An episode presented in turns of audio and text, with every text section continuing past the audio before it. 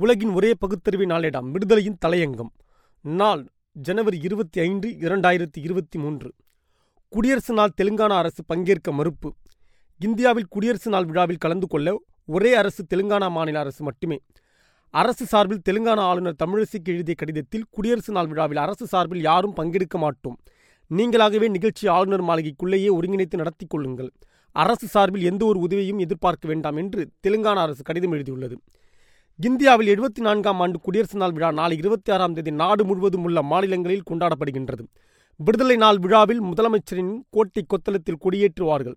இந்த உரிமையை பெற்றுத்தந்தவர் முத்தமிழறிஞர் கலைஞர் முதலமைச்சராக இருந்தபோதுதான். அதேபோல் குடியரசு நாள் விழாவில் ஆளுநர்கள் கொடியேற்றுவார்கள். ஆளுநர் கொடியேற்றினாலும் அதற்கான அனைத்து பணிகளையும் மாநில அரசே மேற்கொள்ளும். இந்த நிலையில் நாட்டிலேயே முதல் முறையாக தெலுங்கானா அரசு எங்களை அழைக்க வேண்டாம். அரசு சார்பில் யாரும் பங்கெடுக்க மாட்டார்கள் என்று கூறியுள்ளது. மேலும் செகந்திராபாத்தில் உள்ள பேரணி அரங்கில் உள்ள நிகழ்ச்சியை நடத்த வேண்டாம் என்றும் ஆளுநர் மாளிகையிலேயே நடத்திக் கொள்ளுங்கள் என்றும் கூறியுள்ளது.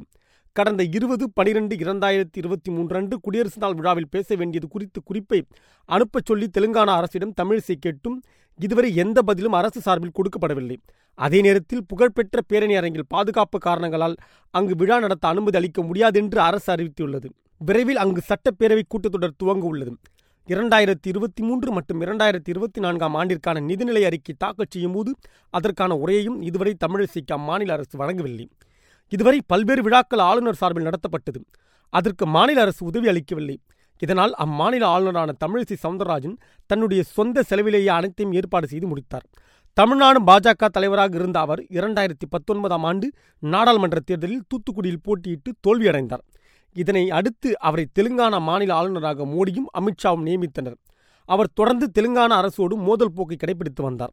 மாநில அரசு அனுப்பிய எட்டு முக்கிய மசோதாக்களை பல்வேறு பொருத்தமற்ற காரணங்கள் கூறி ஒப்புதல் தராமல் காலம் கடத்தி வருகிறார். மேலும் புதுச்சேரி துணை நிலை ஆளுநராகவும் இருந்து வருவதால் அவர் சமீப காலமாக தெலுங்கானா மாநிலத்திற்கு செல்லாமலேயே இருந்து வருகிறார்.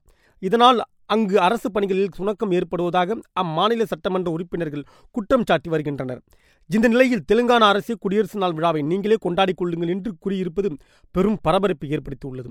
மோடி தலைமையிலான பிஜேபி அரசு ஒன்றியத்தில் அமைந்தாலும் அமைந்தது நான் நான் எனும் அகங்காரமும் எதச்சதிகாரமும் அலங்கோலமாய் தலைவிரித்து ஆட ஆரம்பித்து விட்டது.